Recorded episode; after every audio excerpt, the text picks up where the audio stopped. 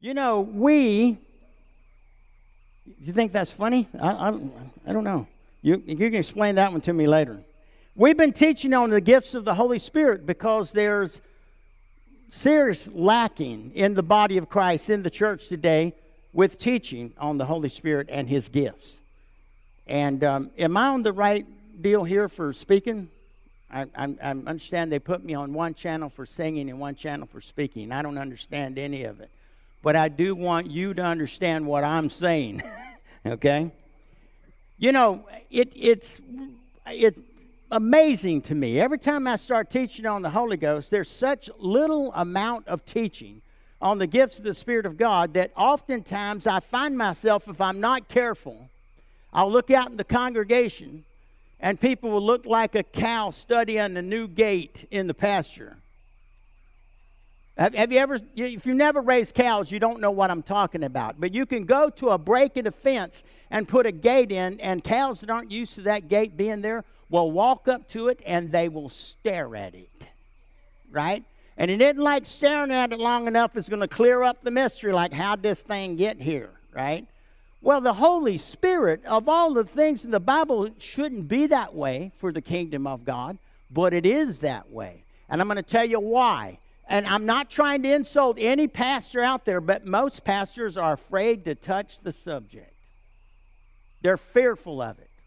It's kind of like teaching on the book of Revelation in Daniel, the end times. Have you ever noticed that if you're setting enough sessions on that with different enough different pastors, preachers, and teachers, you'll get all kinds of interpretations out there. I just do the best I can with God's help to look at the Word of God and I ask the Holy Spirit questions, and the Holy Spirit helps me group the answers. That's all I can tell you. How many of you have got one of these answer sheets? How many of you need one? Randy, you have you got a bunch of those? Have we got enough of those? Can we pass those out? Randy, there might be over there on that little table, and I've, I've got to get the time here to get these out to you. And you need to hang on to these because this is different. This is different than any Bible study we've ever done. We give out the questions and the answers ahead of time. Just promise me you won't overglue on the page and not hear what I got to say. All right? We're going to look at the page and we're going to move through it, and then we're going to get right to the additional teaching for this week. Anybody who needs a copy, Randy's moving like greased lightning, right, Randy? Sister Gloria right here needs one. Anybody else need one? Randy's getting close. Don't be afraid to wave at him. You're not going to scare him.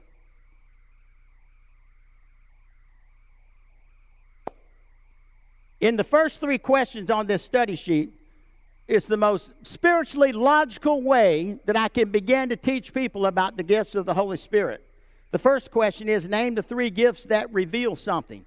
That makes it so easy when you look at all nine of the gifts to go, well, there, there must be three gifts that have revelation to them. You pick the three out, and it goes like this word of wisdom. A word of wisdom from God tells you something you don't already know, right? So that is a revelation. Number two, the second one was the word of knowledge. Uh, the second part of question number one is word of knowledge because God gives a little piece of his knowledge to you. A word of wisdom is where God gives you a little piece of the future because only in God is the fu- in the wisdom of God is the future known. Does that make sense? And then the discerning of spirits is the ability to see into the spiritual realm, right? Uh, you might be praying for somebody. Maybe, maybe you're used to being used in a word of knowledge where the Holy Spirit rises up on you, the inside of you and says, This person's problem is caused by demonic influence. Then you would know how to pray, wouldn't you? and you just cast that thing out and deal with it. Amen. And I'm telling you that when you're praying for somebody, you're laying hands on them, and the Holy Ghost speaks on the inside of you, it causes faith to rise up on the inside of you. It's not like God's going to say, This is demonically uh, caused, and then fold his hands and say, But I'm not going to help you with it. I'm not going to. You can pray all you want in the name of Jesus. I'm not going to. I'm not going to help you cast that thing out. God's not like that, is He? That's not the way the gifts of the Holy Spirit work. They work complete, they don't work incomplete. Amen? So, these reveal something. Word of wisdom reveals something. Word of knowledge reveals something. Discerning of spirits reveals something. Number two, name the three gifts that do something. I'm telling you, we're on this first one today the gift of faith. The gift of faith will do something. Amen? The working of miracles will do something. The gifts of healings will do something, right? And, and we, we call them the gifts that do something. All right? There's three of them. And then the third one was name the three gifts that say something. So what I do is fish through in 1 Corinthians chapter 12 and find the three gifts that takes words to, to get them out or to be used or to do them. Name the three gifts that say something prophecy, diverse kinds of tongues, and interpretation of tongues. All right, number four guidance by an inward witness is a supernatural manifestation of which gift of the Spirit. This is simply an example of being led by the Spirit of God, not necessarily attributed to a specific gift of the Spirit of God. Why is that important? That's important because how many of you know not everybody out there is filled with the Holy Ghost to overflowing? All right? So, does that mean they can never be led by the Spirit of God? That is a lie. To say that that person can never be led by the Spirit of God is not true. Because the Bible is replete with stories about people being led by the Spirit of God by an inner witness. Just by an inner witness. You know what I'm saying? Man, I'm telling you, I'll tell you once again, I remember um, Lester Sumrall told me when he was a very young man, he was at a Pentecostal meeting in London, England. He said, I've never been to a drier meeting in my life. He was dead. There was nothing going on. Here we were, supposedly a bunch of spirit filled Christians. And he said nothing was happening. All of a sudden, there was a rumor that 20 miles down the road, a young evangelist by the name of Billy Graham was preaching. He said, Man, a whole bunch of us got together. We're, we're sneaking out the back. And he said, We got caught. They said, Where are you going? We're going down the road to hear Billy Graham. Why would you want to go hear Billy Graham speak? He's not even a spirit filled Christian. He's not even a spirit led Christian. Well, I'm going to tell you right now Billy Graham was one of the most spirit led individuals of the last century. Amen? I mean, that guy, that guy was singularly anointed by God. He knew the words to say that were inflamed by the Holy Spirit, that were caught fire by the Holy Spirit. And the greatest miracles happened in his meetings where thousands to even millions in his lifetime came to know Jesus as Lord. Let's don't get this out of whack here. Let's don't get this out of balance here. The greatest miracle of all is when someone kneels at that altar and gives their heart and life to Jesus Christ. But do we want to limit God? We don't want to limit God either. Amen. So let's let the Holy Spirit be the Holy Spirit. Number five, how is saving faith given to a person? Well, in Ephesians chapter 2, verse 8, it says, For by grace you have been saved through faith and this is not your own doing, it is a gift of God. So we know in the Bible that everybody, if they will exercise it, has been given enough faith by God to accept Him as Savior of their lives. Amen? Everyone has faith. Can you say amen? If they will only exercise it. Why do you think Peter said in one of his opening of his letters, may, may faith be multiplied to you? What is he saying? He's saying that your faith can grow. Amen? This the faith that God's given you can grow on the inside. Amen? I like that. Number six, special faith, though, is something other than general faith or saving faith. What is it? Now, here's the definition I've written it is the supernatural manifestation of the Holy Spirit whereby a believer is empowered with special faith or wonder working faith that goes beyond saving faith it goes beyond saving faith. Number seven, how do all the gifts of the Spirit operate? How do they operate? By faith. You know, if it wasn't for the sovereignty of God, some people in their lives would never see anything about the hand of God if it wasn't for sovereignty. But faith moves God. Amen? So when I say, am I exaggerating when I say that everything that we get from God is by faith? I don't care whether it's healing. I don't care whether it's salvation. I don't care. I don't care what it is. I, it, the infilling of the Holy Ghost to overflowing, it's by faith. It's by faith. Amen. And we've all got it, right? Someone asked me one time, well, the Holy Spirit that comes to live on the inside of me um, when, I get, when I got saved, is it a different Holy Spirit that comes to me when I get baptized in the Holy Ghost? And the answer is absolutely not. Same identical Holy Ghost, but more of it When you get filled with the Holy Ghost to overflowing, it, you can't, the container isn't big enough to hold him. Amen? It's going to overflow. Amen? But it's the same Holy Ghost you got on the day you got saved. Don't get hung up on things. Don't let the devil mess with you and keep you from something really dynamic in the Word of God over a little bit of confusion. All right? Number seven or number eight, what is the difference between the working of miracles and the gift of faith? The gift of faith is the gift of the Spirit by which a believer might receive a miracle. I, write, I wrote this word in passive. It's passive. I'm going to prove it to you. Doesn't that sound weird that you can passively receive a, you know, a miracle from God? And then the working of miracles is so that one might work miracles. It's active, takes action, takes you doing something on your part. All right? And I'm going to prove it to you. Now, why did I write that last question that way? I wrote that last question that way because I have found that in teaching on the gifts of the Spirit over the years, it helps when you're teaching on one of the gifts to find the, another gift that is very closely related but works just a little bit different. And you look at the two, just like I said to you in last weeks, you're praying for somebody who's been sick for a long time, and you've laid hands on them and laid hands on them and prayed for them and prayed for them and prayed for them, cancer or whatever.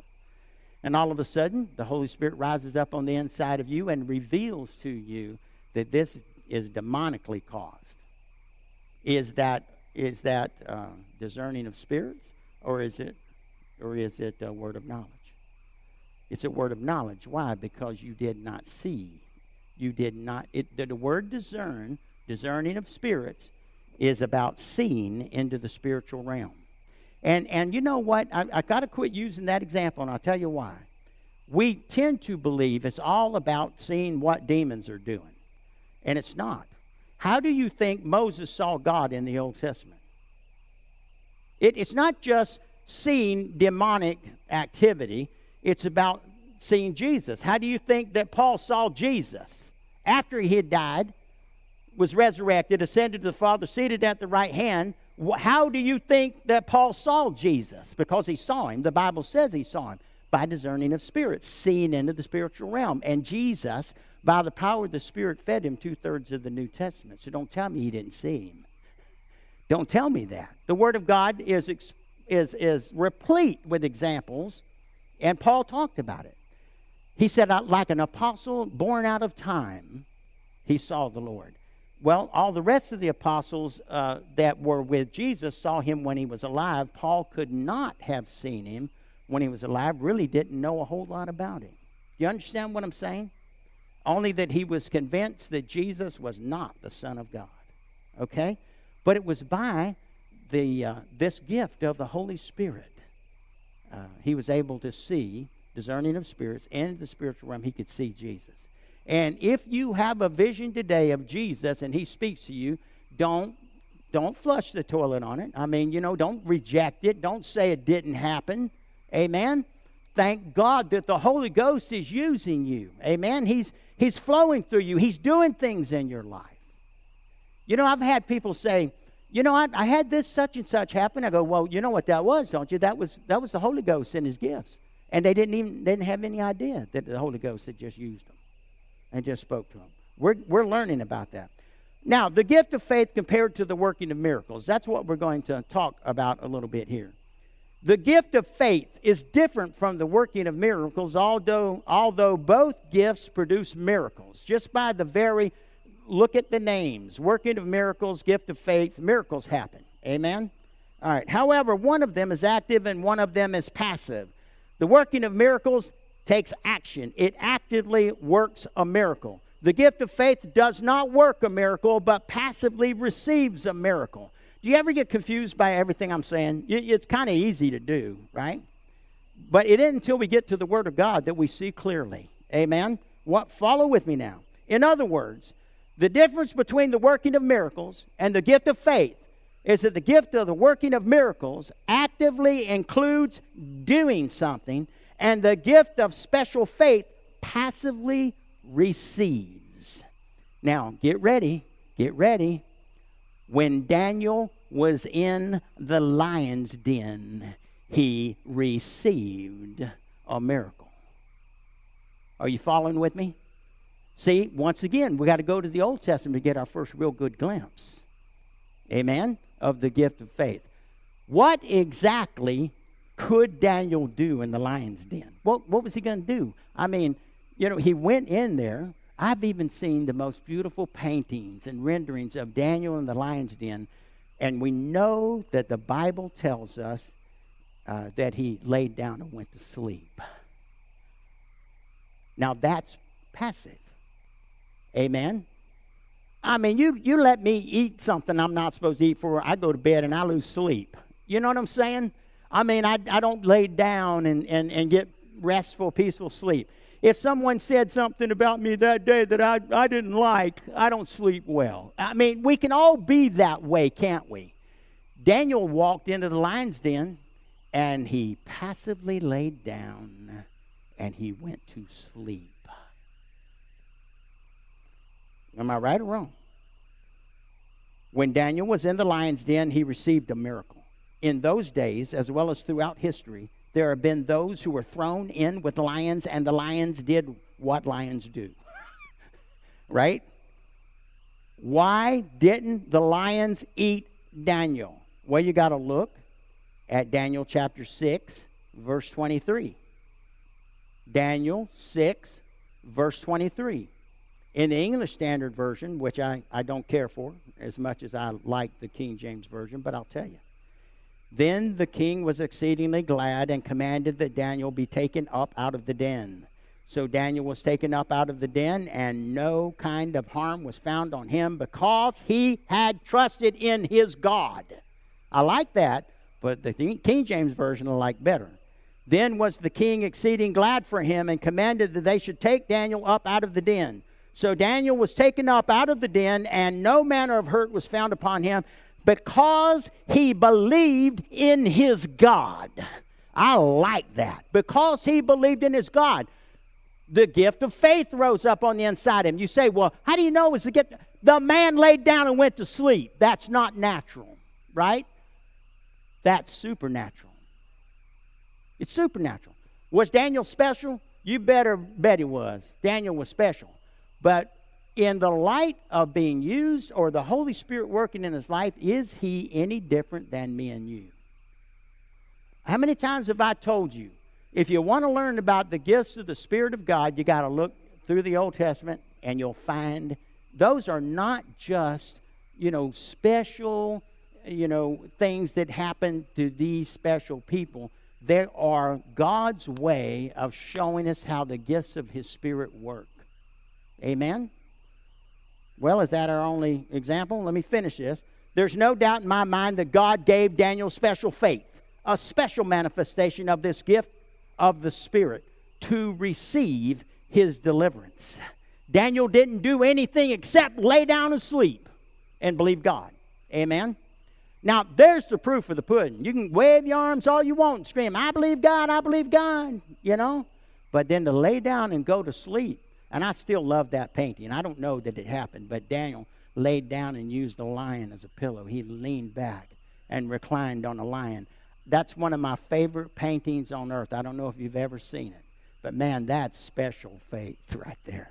Amen? That's special faith. Now let's look at Mark chapter 4, verse 38. I'll give you a chance to go there. Got to look at Mark 4:38. I'm going to take a sip of this real quick while you turn there. Mark 4:38 because this one's real important.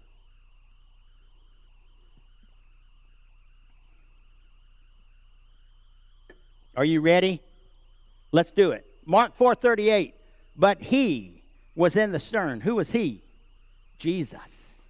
But he was in the stern, asleep on a cushion, and they woke him and said to him, "Teacher, do you not care that we are perishing?" Say, well, well, you know, he was Jesus. He's, he's the Son of God. That's why he could fall asleep. Do you understand that Jesus was setting an example for us about how the gifts of the Spirit of God operate? I want you to see something with me here. We're, we're going we're going to light your fire here in a second. Deadly circumstances were going on all around, yet Jesus, like Daniel, slept through the life threatening conditions. Am I right or wrong? If you separate out those two events and call them anything other than the Holy Ghost working, you're making a mistake. You're making a big mistake. You can't do it. Both of them went to sleep because of the kind of faith that was operating in their lives. All right? Jesus voluntarily, oh, however, I believe Jesus did the things he did in his life through the power of the Holy Spirit. Am I making that clear? Jesus voluntarily stripped himself of what power he had as the Son of God when he came to this earth. Well, you say, well, then, Brother Dennis, how did he do all those things that he did? How do you think he did it? He did it in a way to set an example for us. Did he not say that greater things would we do than he did when he was here, right? How are we going to do that? A lot of people just dismiss that. Well, I'm never going to be good enough. Guess what? You're absolutely right. You're never going to be good enough. But it, it isn't always based on how good you are, based on how good the Holy Ghost is, and whether or not He wants to use you or not. Because we've proved it in the Word of God. He uses who He wants to use. He uses who He wills, and He distributes the gifts as He wills. Isn't that what the Bible says? Philippians chapter 2, verse 7 But emptied Himself by taking the form of a servant, being born in the likeness of men. That was Jesus. He could have come in all of that power. He could have come in all of that majesty. Amen. That was just Son of God stuff. Son of God stuff that we would never have, but that's not what he came like. Amen. It says he emptied himself by taking the form of a servant, being born in the likeness of men. Throughout the Bible, we see how the gift of faith worked primarily for people who were in danger. Say, well, Jesus didn't act like he was in danger at all. Well, neither did Daniel. Did Daniel act like, man, I really hope this works? it didn't say that he laid there and he didn't sleep, chewed his nails all night long. No. It said he laid down and he went to sleep. Amen? And through this gift of the Spirit, they possessed a faith and even calmness and quiet assurance that was supernatural. As we said earlier, the working of miracles employs faith that actively works a miracle, but the gift of faith passively expects a miracle. You getting the active and passive separation now? Active and passive. For example, it was by the gift of faith that the patriarchs of old would lay hands on their children and pronounce a blessing on them which would not come to pass until many years later. Yet they're about to die. Bring me, bring me my firstborn son. Gonna lay hands on. Them. Do you ever wonder why we don't do that anymore? Because we did not understand the importance of it. We stopped understanding the importance of speaking blessings over our children and then laying our head to rest in death, knowing that God was going to take care of my children for generations to come. That only comes by the gift of uh, supernatural faith. To know that God's going to be working off of the words you spoke for generations to come, that is supernatural faith that we need to get a hold of. It's the reason why families in this country today are as messed up as they're messed up. Because we have forgotten that the power of God is available to us to help us raise our, gener- our generations to come. Amen? I want to talk for a minute or two about Smith Wigglesworth and the gift of faith. Uh, Wigglesworth said that if you come to the end of your ordinary faith, very often this supernatural gift of special faith will take over. Could it be possible that one reason more people don't see the manifestation of special faith operating in their lives is that they don't first use what faith they already have? They don't even. I'm telling you that the times that special faith has rose up on the inside of me was because I grabbed that little bottle of anointing oil out of my pocket, took the cap off of it, anointed the head, lay hands on them, and I just started praying in faith in the name of Jesus, and special faith follows. It's where faith rises up on the inside of you, where you know that you know that you know that you know. You can say it loud and, uh, I started to say loud and proud, but let's leave the word proud out of it. Loudly, that God, God is on the scene and you are healed. That's special faith. That's special faith. I, I talked to a pastor down in Mississippi. He said, You know, one of the big things in my life, I was 27 years old. I'm pastoring this great big church. He said, I'm in a board meeting, and one of my one of the men in my church owned this company, and a big company came along and just shoved him out of business and treated him very, very badly. And then they went to court, and for years, it was a big giant with a whole lot of lawyers versus one little man and a little company and one country lawyer. That's it. He said, We were about to we are about to wrap up a business meeting, a board meeting, and God told me, God told me on the inside, call brother so and so and tell him that by this time tomorrow his case will be settled in his favor. He said, I'm 27 years old. I don't know any better.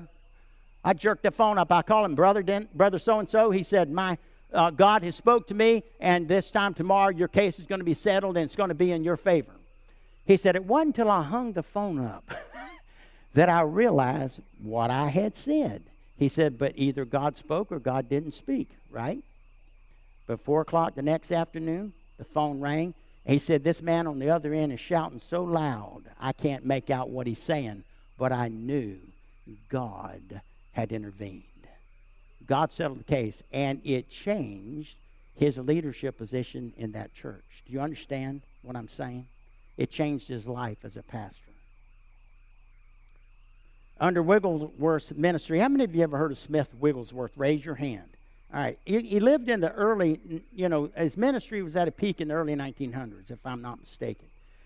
Uh, been credited with several people raised from the dead, one of them being his wife. And I'm telling you, she got angry about it. She got angry. Man, he done called her back from heaven. And she was madder than a wet hen in a rainstorm, let me tell you. Because she was in heaven and he called her back and she was spitting mad about it, right? Anyway, um, there was an incident involving a man named Mr. Mitchell. I want to turn here into this and, and read to you a quote from Smith Wigglesworth. As Wigglesworth hurried to Mitchell's house, he heard screaming coming from the house. This is a man he had prayed for just the day before that was sick. On the way into Mr. Mitchell's room, he passed Mrs. Mitchell, who was crying, He's gone, he's gone. And Wigglesworth related his experience. This is from his journal. I just passed Mrs. Mitchell and went into the room, and immediately I saw that Mitchell had gone. I could not understand it, but I began to pray. My wife was always afraid that I would go too far. I think that's funny. And she laid hold of me and said, Dad, don't, don't, don't you see he's dead? But I continued praying. I got as far as I could with my own faith. Then God laid hold of me. Oh, it was such a laying hold that I could believe for anything. The faith of the Lord Jesus laid hold of me, and a solid peace came into my heart, and I shouted, He lives, He lives, He lives. And he got up from the bed.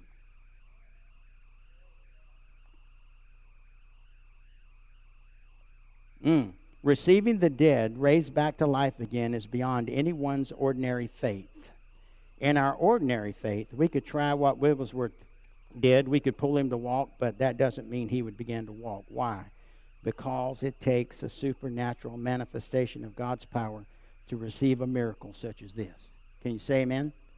One other quick Wigglesworth story because I love I love reading about what he wrote about the Holy Spirit.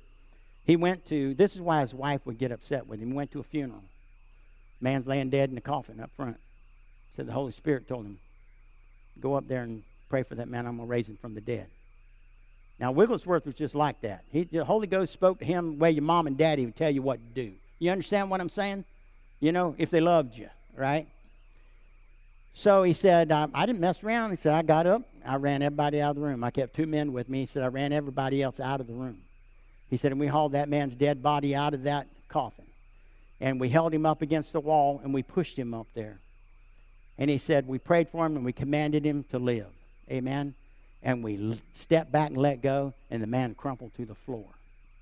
Now, I don't know about you. About this time, I'm dusting him off. I'm laying him in the coffin. You know, understand what I'm saying? I'm apologizing to everybody, and I'm slipping out the back, and they proceed and bury the guy, right? Not Smith Wigglesworth. He said, Pick him up again. Picked him up again, pressed him up against the wall, and the three men went to praying, commanded him to, to live. stepped back, let him go, and he crumpled to the floor again. Now I'm really putting him back. You understand what I'm saying? No, not Smith Wigglesworth. He picked him up again, pressed him up against the wall, and I don't know how many times he did it. But finally, the man started coughing and, and, and hacking a little bit and breathing, and he lived. He walked away from that church that day. Now, you can say all you want, oh, that didn't happen. Well, you can say that, but you're missing out on a great blessing not, not trusting and believing that man of God, even though he's gone, he's in glory, he's looking down on us today from glory, right? And I'm telling you, there's not many men in this world that we have the history of, of raising anybody from the dead. They, they argue, the theologians and scholars argue about whether or not it was more or not, but it was at least three, one of them being his wife that was confirmed. Mitchell was one, and this guy at this funeral one day. Wow. I'm impressed. All right, want to talk about the power gifts real quick. All three of them. Why do I want to do that? I want to do that because, like I say, once again, you, you've got to forgive me when I go to clumping them together because what have I tried to tell you? I separate them so that I can give them definitions for you to understand how they work. But I've told you over and over again, they overlap they overlap with subtle differences. All right? As we've already stated many times, you'll see that the power gifts, the gifts of faith, gifts of healing, the working of miracles, work together. In the case of raising the dead, listen to this. In the case of raising the dead, all three of these gifts must operate together. Does that make sense to you? I mean, we're talking about a pretty major miracle for somebody who was once living, who has died, to come back and live in this realm again, right? All right, this is most likely why we don't see many people raised from the dead in the day and age in which we live. First of all, in raising the dead, it takes supernatural or special faith to call a person's spirit back into their body.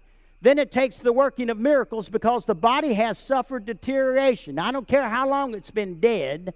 Once blood starts moving through the body, it starts to deteriorate. Am I right or wrong? Then it takes the gifts of healings because if the person who was raised from the dead wasn't healed, whatever they died from could still affect their body. Am I right or wrong? I mean, it is, it's what I call spiritual common sense. Does that make sense to you? All right? That's, I think that's a pretty good definition of why it takes all three gifts of the Spirit in operation at the same time. It ain't ordinary faith that raises people from the dead. Amen? I mean, Jesus was pretty adept at it, and that's the part of him being Jesus that helped him a lot. Amen? How about casting out demons? How many of you ever been actively involved in casting out a demon? Serious stuff, ain't it? I, I remember the first time I, I saw a genuinely demon possessed person, I was in my 20s. And um, was pretty young, you know. But I was with a bunch of guys in their 40s and 50s, been serving God all their lives, and and in the name of Jesus, we took care of business. Amen. But I've learned a lot about casting out demons since then. Another area where the gift of faith operates together with other gifts of the Spirit is in the area of casting out evil spirits. In casting out demons, the gift of discerning of spirits and or the gift of the word of knowledge, as well as the gift of faith, are in operation. We can't deal with the devil in our own strength. Can you say amen? That's what happened to the seven sons of Sceva. They wanted to show off. They wanted to catch seven brothers, and they all got whooped by the, the, the one demon. You know, how many times we read in the Bible? Well, let's see. Jesus, I know real well. Paul, I know, but you, I don't know you. You know, and then respond accordingly. All right.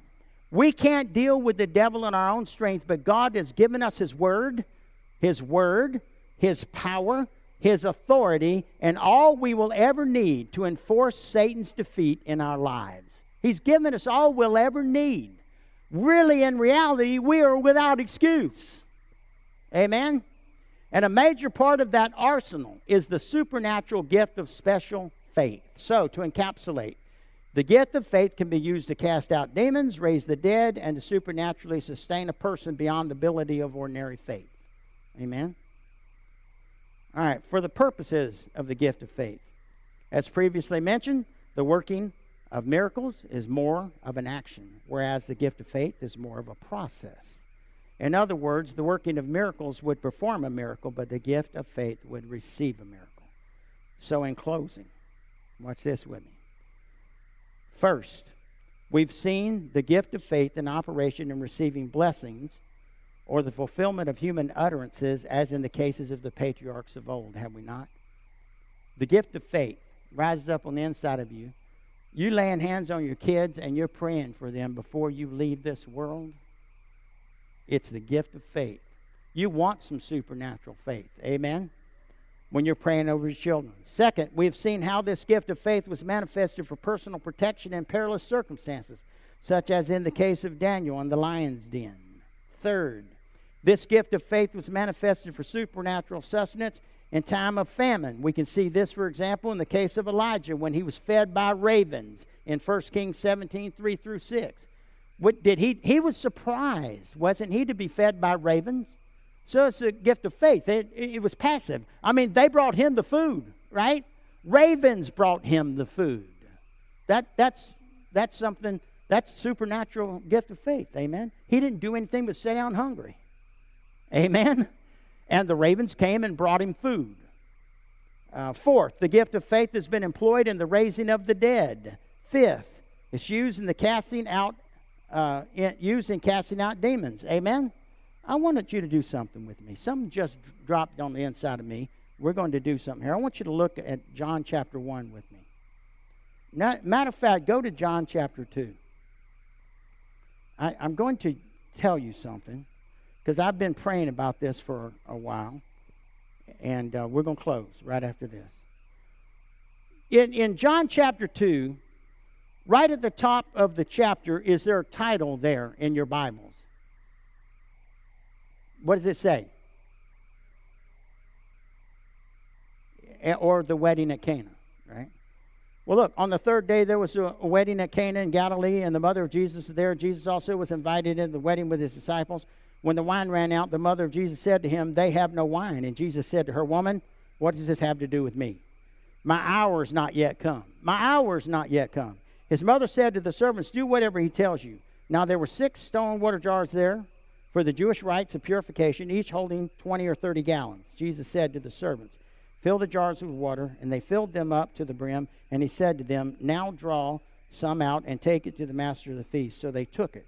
When the master of the feast tasted the water, now become wine, and did not know where it came from, though the servants who had drawn the water knew, the master of the feast called the bridegroom and said to him, Everyone serves the good wine first, and when people have drunk freely, then the poor wine but you have kept the good wine until now. Hey, Jesus did things right. Amen? right? Uh, this, the first of his signs. Now, am I mistaken, or did I just read that this was Jesus' first public miracle? Now, he may have done other miracles, but I'm not aware of them, right? Watch this with me. Turn back to John chapter 1. And what significant thing happened? John chapter 1, you think it's about John the Baptist, but it's not. John chapter 1, verse 29. And the next day, he saw Jesus coming towards him. This is one of these things that gets in me and chokes me. The next day, he saw Jesus coming toward him and said, Behold the Lamb of God who takes away the sin of the world. This is he of whom I said, After me comes a man who ranks before me. Because he was before me. I myself did not know him, but for this purpose I came, baptizing with water, that he might be revealed to Israel. And John bore witness. I saw the Spirit descend from heaven like a dove, and it remained on him. I myself did not know him, but he who sent me to baptize with water said to me, he on whom you see the Spirit descend and remain. This is he who baptizes with the Holy Spirit. And I have seen and have borne witness that this is the Son of God. The miracle in John chapter 2 did not happen until after the Holy Spirit had descended upon him in John chapter 1. And it is not a coincidence. It's not a coincidence. Do you understand me? It's important that we do not diminish the importance of being filled with the Holy Spirit to overflowing. Jesus, and when I tell you Jesus did these miracles, he did because the Holy Ghost had come upon him. I'm not lying to you. His first public miracle did not happen until right after he was baptized and the dove descended upon him. I, I'm just saying, I think it's worth pondering. Amen. It's worth thinking about. Do you know God loves you? Do you know Sister Ruth and I love you? Ruthie, come here. Yeah, Sister, Sister Wigglesworth response here is what we're going to get now. I, I just want her to stand by me and take me by the hand. Do you realize that when she and I pray together, it, it's exponentially more powerful prayer? Amen? I love you so much.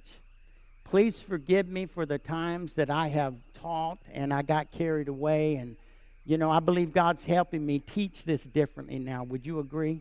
In, in ways that we can start to grasp pieces of it and, and let it start to sink on the inside of us. And, and we're going to probably have to, at some time or another, open the floor to questions and do the best we can to answer them. How about that? All right?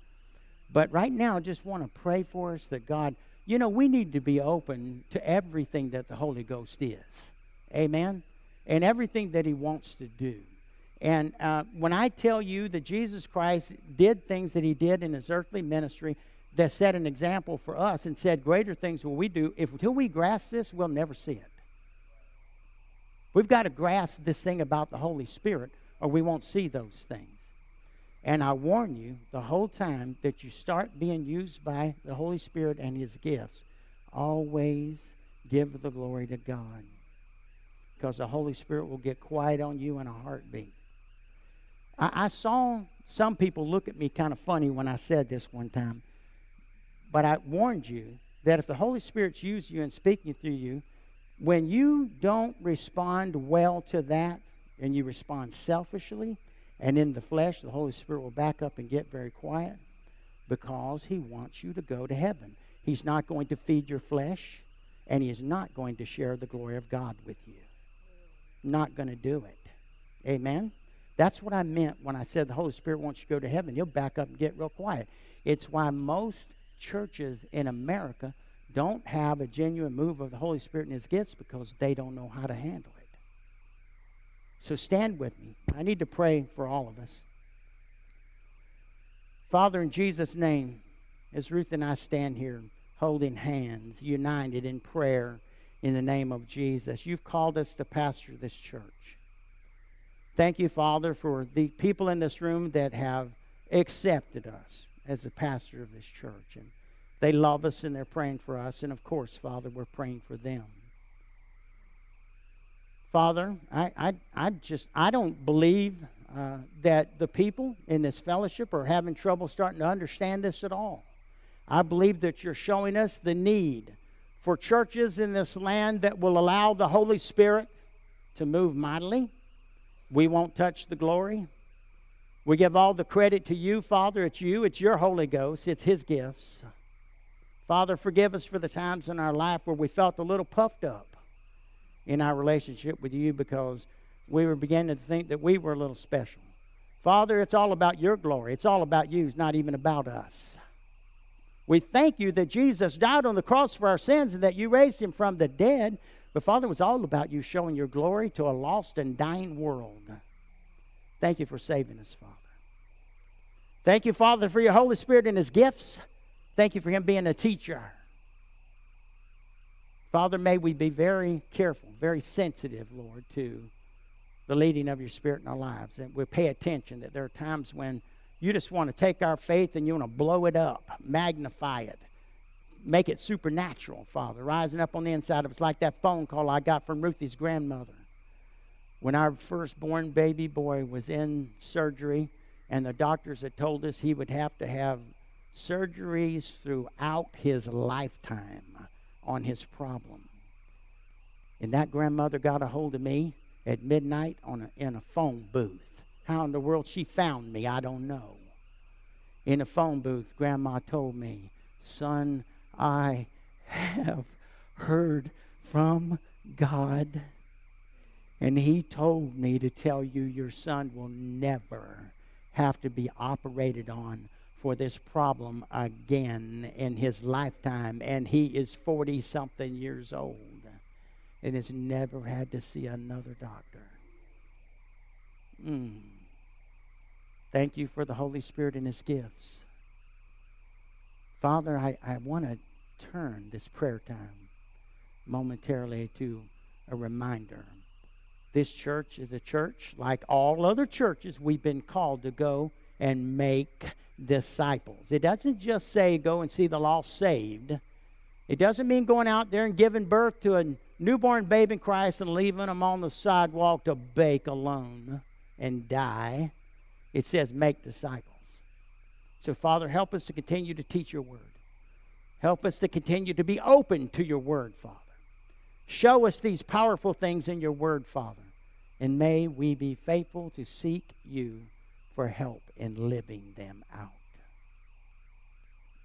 Father, you're so gracious and good to us. Thank you for everybody in this room today. May they feel the love and the presence of your Spirit with us.